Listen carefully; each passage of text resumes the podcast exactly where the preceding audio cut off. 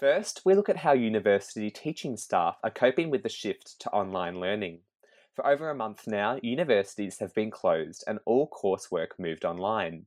RMIT differed by not suspending teaching for a week to allow staff more time to transition materials to the digital world. April Austin spoke to a few members of RMIT's teaching staff about their experiences.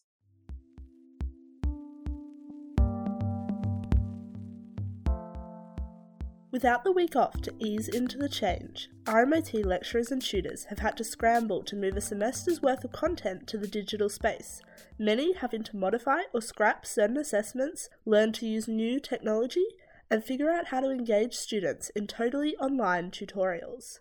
The biggest challenge at the start was definitely the fact that there was no pause to our semester. This is Kay Queck, a lecturer and tutor in global studies. She's been at RMIT for four years. This semester, she's teaching a course called Global Feminisms, and it's her first time teaching online. Um, it was sort of like, you know, one day continue as normal, and then the next day was get online and get online as soon as you can. Uh, and without a break in the semester to give us a chance to learn how to use the software um, that we would need to use, to even have the time just to think about the best way to deliver the content uh, in an online capacity and the changes that would be required to make that a really meaningful and worthwhile experience for the students. Her feelings are mirrored by Associate Professor Kathy Greenfield, who has been teaching at RMIT since 2000. Currently, Kathy is teaching two interdisciplinary courses at RMIT in the areas of politics, economies, and communication. She's had experience in distance education, but the workload of that first transition week still saw her putting in around 80 hours of work. You know, we really could have done with that pause week like um, our colleagues in other Victorian universities had. Um, because that put a huge sort of stress on people just sort of to work out what they were doing. It's also making the decisions about, about which platform works best. You know, there's there's a lot of things that we'll immediately start to forget about all of what went into those um, early weeks. Uh, but, you know, I mean, I certainly was putting in 60, 70, 80 hours a week. 80 hour weeks, and I know other colleagues were as well, just to get on top of it. Both Kathy and Kay are lucky in some ways in that their courses this semester are discussion based, so don't lose as much as practical courses do by moving online. And that's the key thing that I'd say about the transition to online. And that is, it's just been such a varied experience for everyone. It depends, as you've just pointed out there, very much on what kind of a course you're teaching.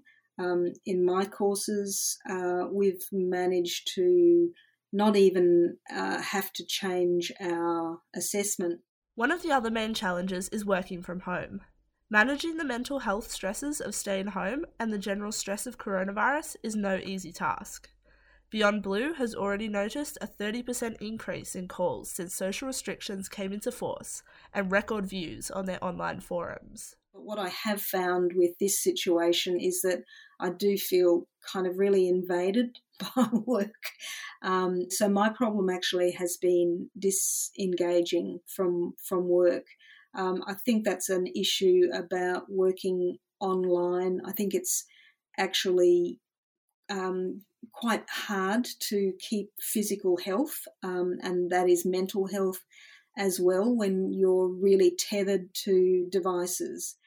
The transition to online study has been met with much criticism from students over the lack of change to fees, and until a change was made last week, no easier grading policies. There has been criticism of the shortfalls of online learning and RMIT's handling of the transition to it. Teaching staff have had to rely on each other more than the university for support, as they do their best to bring good quality education to students in fast paced and constantly changing circumstances. One of the things that has alleviated my stress personally has been um, the support I found from my colleagues. And I mean, the week that we were, you know, that shift I was talking about before, where we were told you know, no, keep going, and then yes, get online, get online quickly. Um, in that particular week, when a lot of us were, were feeling really stressed and panicking, um, one of my colleagues, for instance, took it upon himself to get ahead of the game. He started trialing the online software um, before the rest of us even knew what it was called. The support at the local level has been absolutely fantastic, and it's really in those conversations that I've had with colleagues in the past three or four weeks where we've all spoken about what's worked well and what has been challenging, um, that I've really found the greatest support in terms of the move online. It is the same story for Kathy, who praised her really supportive journalism program and talked about spending weekends calling each other and teaching themselves how to use the university's chosen online teaching platform, Collaborate Ultra. Kay said that overall she felt students and staff had managed the change really well but that it had come at a significant cost in terms of energy from both groups. I asked her how much she's looking forward to going back to face to face teaching. Oh, so much. I can't wait for it. That engagement that we get in the classroom that cannot be replicated in an online context um, is something that I really, really miss uh, and that I find really fulfilling about my work. So, not having that has been really difficult, uh, but it's making that light at the end of the tunnel, the idea of getting back into uh, the lecture theatre, all the more. Um, all, the, all the more sweeter for when it actually happens.